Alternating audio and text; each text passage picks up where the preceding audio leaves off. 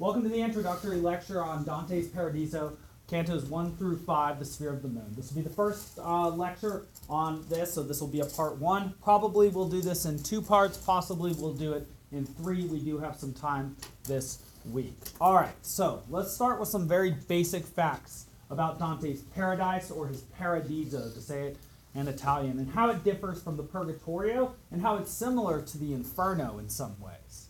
So, first major difference between the Inferno, Purgatorio, and the Paradiso is the guide. Obviously, Virgil, with the help in the Purgatorio, also of Statius, was our guide all the way through the very first two cantos of the Purgatorio. In fact, he disappeared very late on in the Purgatorio and was replaced by Beatrice. Now, often scholars in the past have suggested that what Virgil represents in this text, if you understand it allegorically as a symbol for something else, is reason without the light of faith guiding it. And so often scholars have then interpreted Beatrice to represent the light of faith which leads one towards the truth or that which is called God. I think that this is a sort of crude and unsophisticated interpretation, however. What I would say is more likely is that what Beatrice represents is not faith, but reason or intelligence, which is enlightened by truth, and that that is why she is constantly shown as staring at the light of truth in heaven. In fact, you will notice constantly that Dante looks at Beatrice, Beatrice looks at some source of light or truth. It is almost as if what Dante is uh, looking at when he looks at Beatrice is he is consulting his own mind's perception of the truth. And I would add to this interpretation that it is a little bit unclear based on Dante's very first question in the Paradiso of how is it that I can be in paradise if paradise is perfect and without matter, and I am a human who has a body and a body is made of matter? How can I move up here? The idea seems to be that Dante is not moving his physical body in paradise because something about paradise is non physical, that seems to be something of an immaterial place. This is based on Aristotelian cosmology. The idea is that Aristotle, an ancient philosopher from, uh, well, we say Athens, though he wasn't born there, um, he suggested that the stars and the planets above in the sky were angels and gods. And if you think about it, that makes a lot of sense.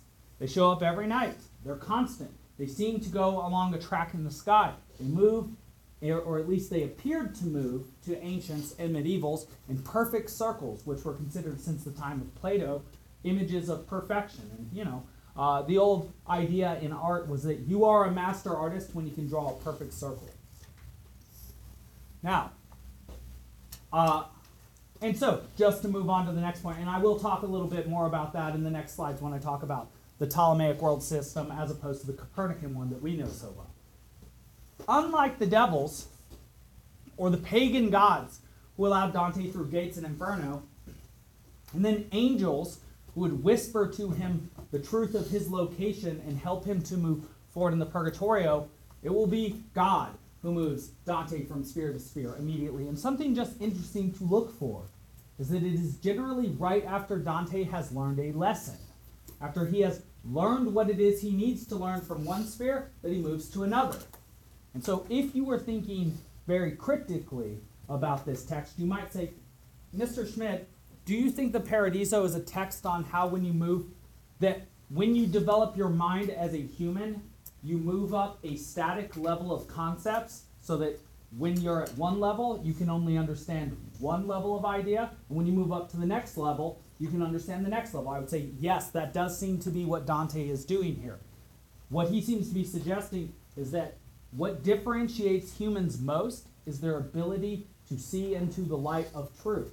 And you might say, Do you think that's true, Mr. Schmidt? And I would say, Well, you might consider how our society is structured. That which you know and that which you can do generally determines what your profession is and how much income you bring home. The major differences between humans don't tend to be whether they have fingers or hands or how tall they are, but what it is that they are capable of doing based on their skills that they have developed with their individual intellectual capacities. And that doesn't seem to be wrong. All right, the last little bit here is there is no transformation nor change in paradise. It is an afterlife. And as an afterlife, everything there has already happened. You might consider it a storehouse or a treasure house, a cave of wonders of all the best stories of humans who have been successful in that which they attempt to do. Whereas you might now consider the inferno a storehouse or a cave of wonders of all the stories of those who fell from their paths, who failed to get that which they wanted in their life. And you might start to understand the major project of Dante and of the West here. We have collected, or at least Dante had collected at this time, all the stories he had ever heard about people who had failed all the stories he had ever heard about the people that had succeeded. He split them into two different canticles those in the Paradiso and those in the Inferno. Why? Well, the idea seems to be that those things, those sin things that he calls sins, which make one person fail, also make who fail? Every person. Just like the qualities which make someone successful and capable of paradiso don't make simply one person successful, but all people successful. And you might say, Mr. Schmidt, why might you believe that claim to be true? And I'd say, because we understand the meaning of stories. What is the point of telling a story if not to offer a lesson to someone that they do not have to learn themselves? What would be the point of telling stories about people that achieve ultimate success compared to ultimate failure, if not to persuade you that one path might be to your benefit and the people around you, your society, and one to your detriment. And so, if that is true, and I would say that that is my hypothesis here, we're going to be seeing stories about how people get what they want in this world, in the Paradiso. And so, this may very well be the very most important canticle that we read. That said, unfortunately and sadly, it seems to be the one that is rarest read by people these days. Most people, uh, and this is a romantic conceit, this comes from the 19th century, they only ever read the Inferno. So, which stories do they get to read, which then shape their view of reality? The stories about people who fail. So, what do they think about the nature of reality, of course? Reality is a place full of darkness, evil, and human betrayal. And it's like, that's only part of the story. Too bad for those that don't move forward. All right, couple of facts about the place itself that we're going to be paradise, heaven. You might be imagining sort of an Edenic garden.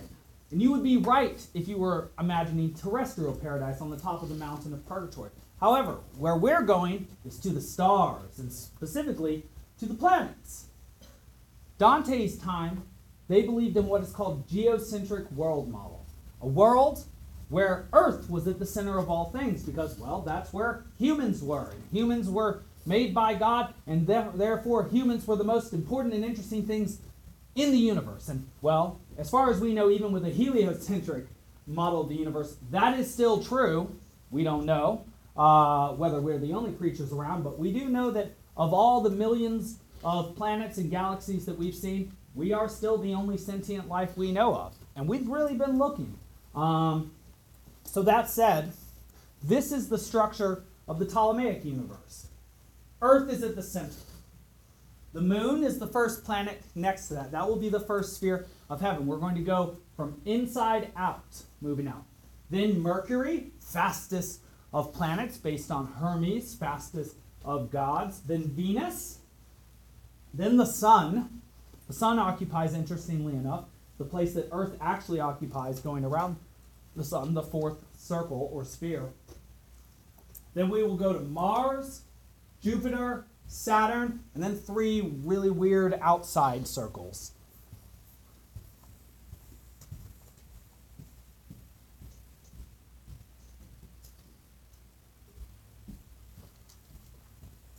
The first of the outside circles will be the constellations, or the fixed stars as they're called. The second will be called the crystalline heaven or the primum mobile. And then the third, final one, which is sometimes described as the entirety of the cosmos itself, containing all things, and also the mind of God, is called the empyrean.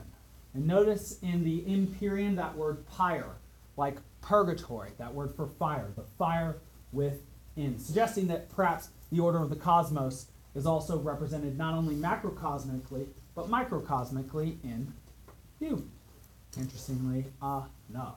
All right. let's keep moving. Here's another image. I really like this. I think it's very pretty. Of course, Earth here is represented as sort of having a garden. You can see where the constellations are. You can see where the prima mobile is, or the crystallinum, or the crystalline heaven, uh, where the prima mobile is, and then the empyrean on the outside. Here's another image.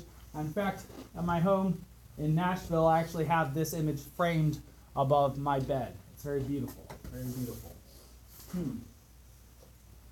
All right, let's talk about the moon itself. So, a couple things to know about this sphere. And these are the sorts of things that we are going to learn at the beginning of each sphere. So, the moon. What sorts of people are in the moon? Oath breakers. And you might say, Mr. Schmidt, I thought this was a place for rewards and success for people that did not fail. And I would say, yes. However, the first three spheres of Paradiso are those who are virtuous, though marred by vice or marred by sin. So this, this sphere is those who were constant, but were marred by a little bit of inconsistency and a little bit of inconstancy. And you might, you're a student. How many of you get 100% on every single assignment you ever do? And yet, how many of you will still get A's? Many of you. And so the idea seems to be that as a human, are you still good or potentially successful if you're mostly good and make a couple mistakes?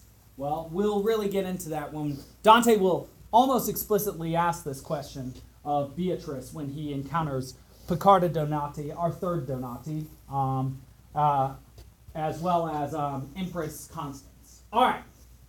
So our theme here is going to be constancy or consistency. The virtue, which is the exemplary virtue of the moon, is faith. Because that which keeps one constant is faith that that which one is doing is the right thing to do, or that which one is doing has value, or that which one is doing will bear fruit. Because in any endeavor, so long as you're a human who exists in space time, do you know what the outcome of any action you take will be 100% ever?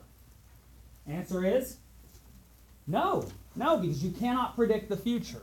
That's right. Even though many things that you might do will have likely outcomes based on what we know. All right, two concepts that are going to be extremely valuable here the absolute will as compared to the contingent will. I will explain these when I explain um, uh, Constance and um, Piccarda Donati. But the basic idea is that the absolute will is the will of God that it is a will that remains constant no matter what and is always pushing in the same direction. Sort of like light, which is unreflected. The contingent will seems to be the will of man.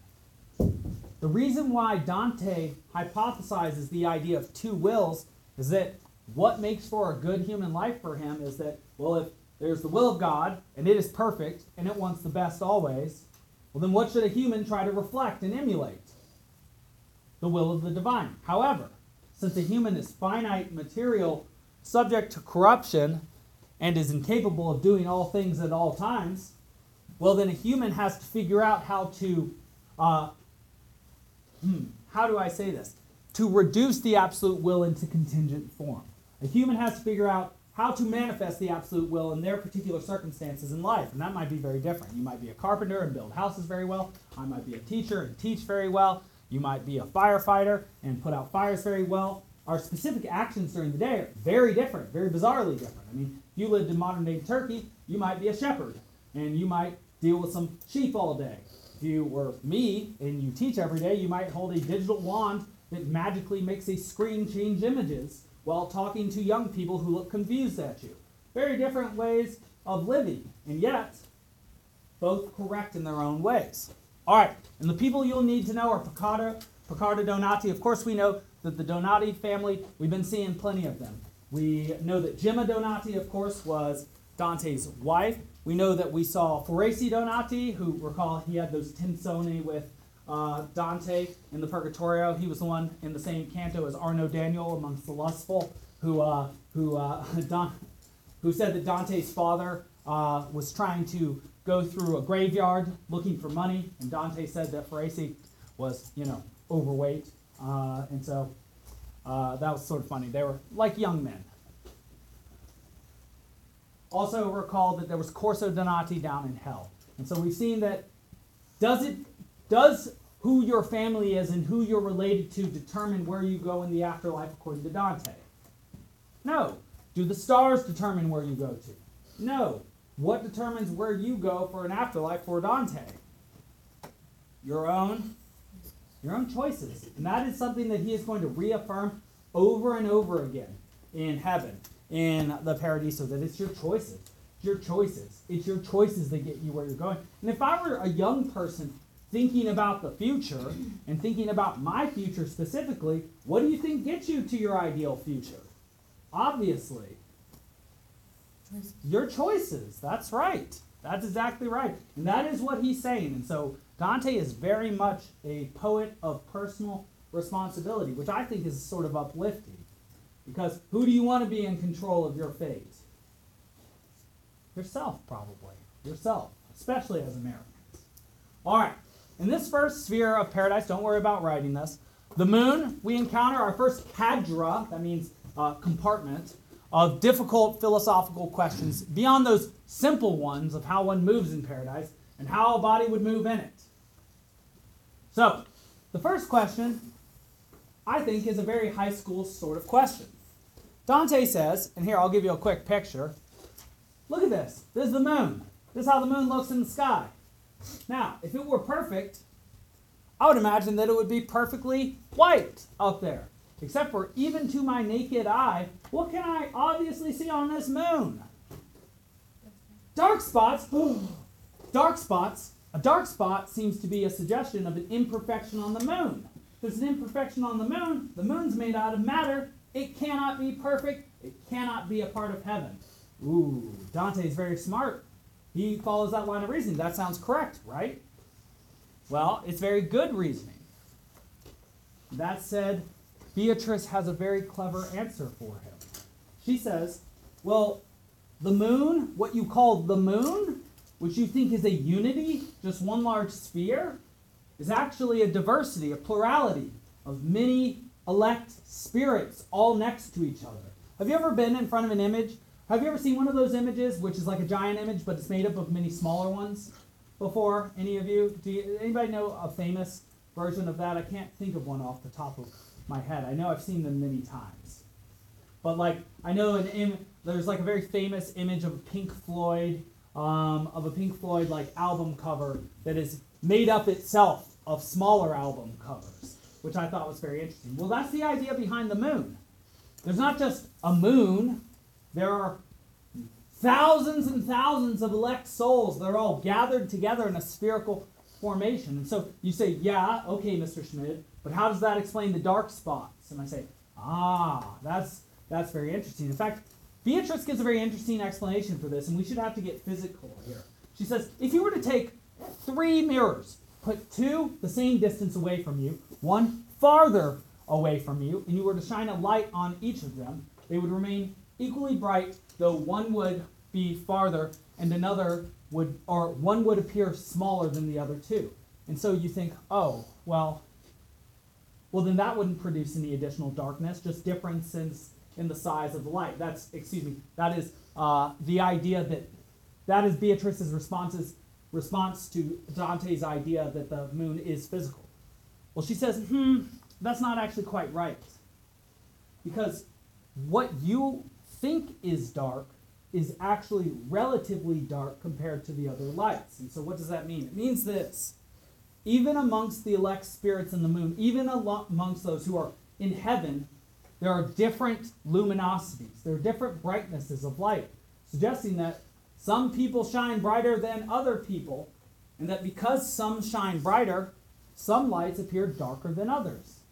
And though obviously we know at this time that that is not the truth of what the moon is. The moon is obviously physical. We've been there. We've had people put a flag on there. In fact, and last week, something very interesting regarding the moon happened.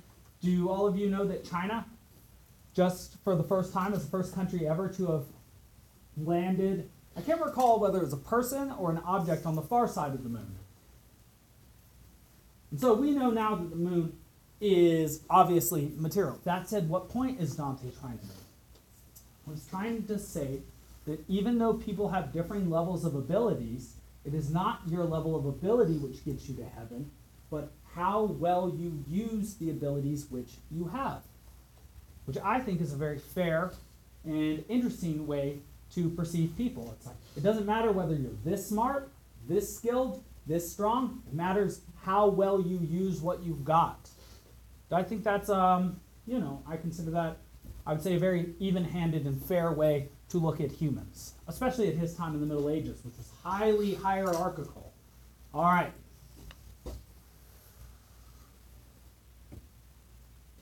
And this is essentially what I say here. All the soul, souls of the moon and in paradise, therefore, are perfect in accordance with their own natures. But some are more perfect than others. In the same way that you might do your best as a basketball player, but LeBron James, doing his best, might still outperform you. Can you do better than you are doing? No. Can other people do better than you? Yes, of course. Of course. And so, some accepted and lived by their own natures better than others. Else there would have been no free choice, and humans would be just different in, different in quality based on their natures alone, like angels. All right, cool, cool. You don't need to write that. Next, let's meet a couple people in heaven. This will be our last slide of the day because we're getting near that time. We meet two people. What is their job? This is important to know. They are nuns, so called brides of Christ. They're called brides of Christ, at least nuns. Uh, used to be, they still are called brides of Christ because the idea is that they married the church or that they, they married the Logos. They married the figure of the Son, Jesus. They have an intangible, abstract symbol as their husband. And so they remain constant and faithful to an idea. And thus they act in accordance with that idea. And the idea behind it is once you become a nun, just like once you marry, you're in it for life. Ah, but I recall this sphere is the sphere of oath breakers. So if they made this oath be married to the church or the principle behind the church, the Logos of Jesus, they must have at some point broken this oath. And now, there is a wrinkle to this question. Neither of these women, Piccarda Donati or Empress Constance, chose to leave their convents.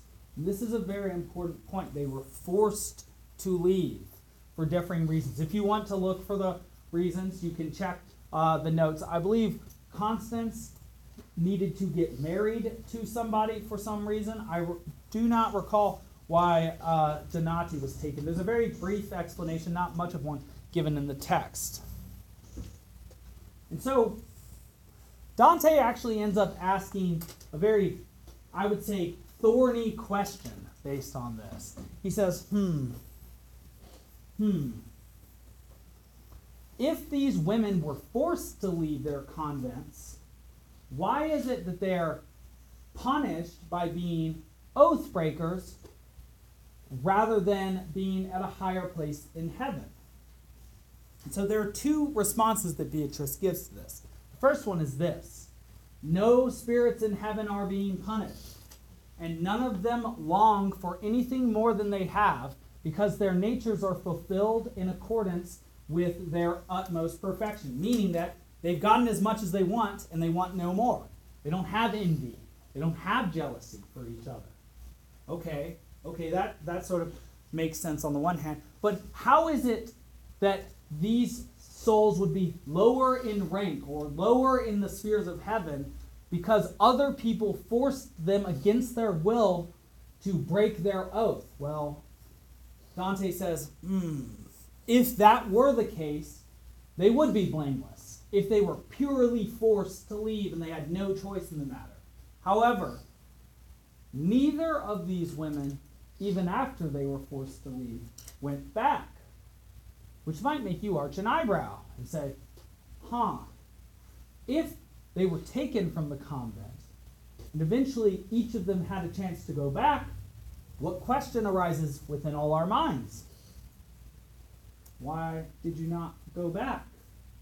And so Dante says, it's not so much that or rather Beatrice says, it's not so much that they are being blamed for not going back, so much as they are not entirely blameless for leaving in the first place. And he gives examples too. He, uh, I, I don't know if I, I have them here. Yes, Lawrence and Mucius. Uh, Lawrence, I believe, was grilled for what he believed, grilled alive.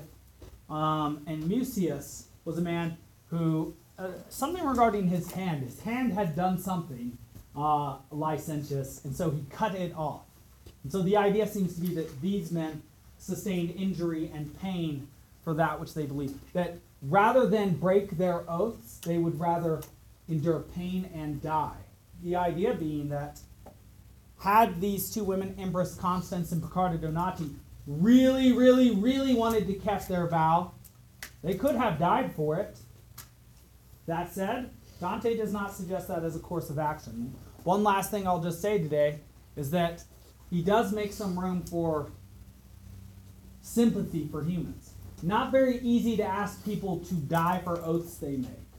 And so he suggests this finally. He says, well, if you think about the, the example of Iphigenia, Iphigenia, of course, was the daughter of Agamemnon who was sacrificed in Aulis to get favorable winds to take the Achaeans from Aulis to Troy.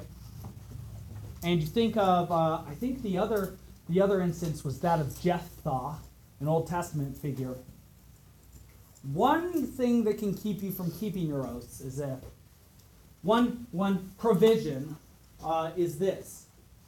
If what you promise when you make an oath to somebody will result in an outcome that is worse than not keeping the promise, don't do it. And so the idea is that if Agamemnon promised all the tr- all the Achaeans they should go to Troy, but that means he should kill his daughter, what should he not do even though he made a promise? Kill his own daughter. And in fact, Dante says, you know what? If you need some guidance on this, check the Old Testament, check the, check the New Testament, or use the Good Shepherd. The Good Shepherd, of course, is that which guides you best. As a human, what guides you best? Your mind, your reasoning, your intelligence. So he says, be smart about it. Don't keep bad oaths. And I think, well, does that sound like bad advice to any of you?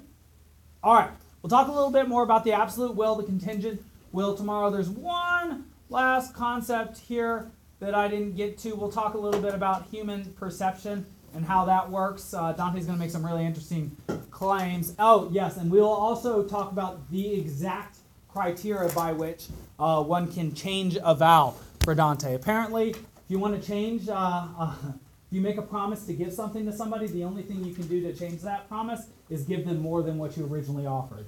So if you say you're going to give me a dollar and then say, actually, I have to change that because I don't have any money, the only acceptable replacement for that dollar is a dollar fifty, according to Dante. And if you've ever had a promise broken to you, you probably believe that true. There's nothing worse than not getting what you agreed for or agreed to get. All right.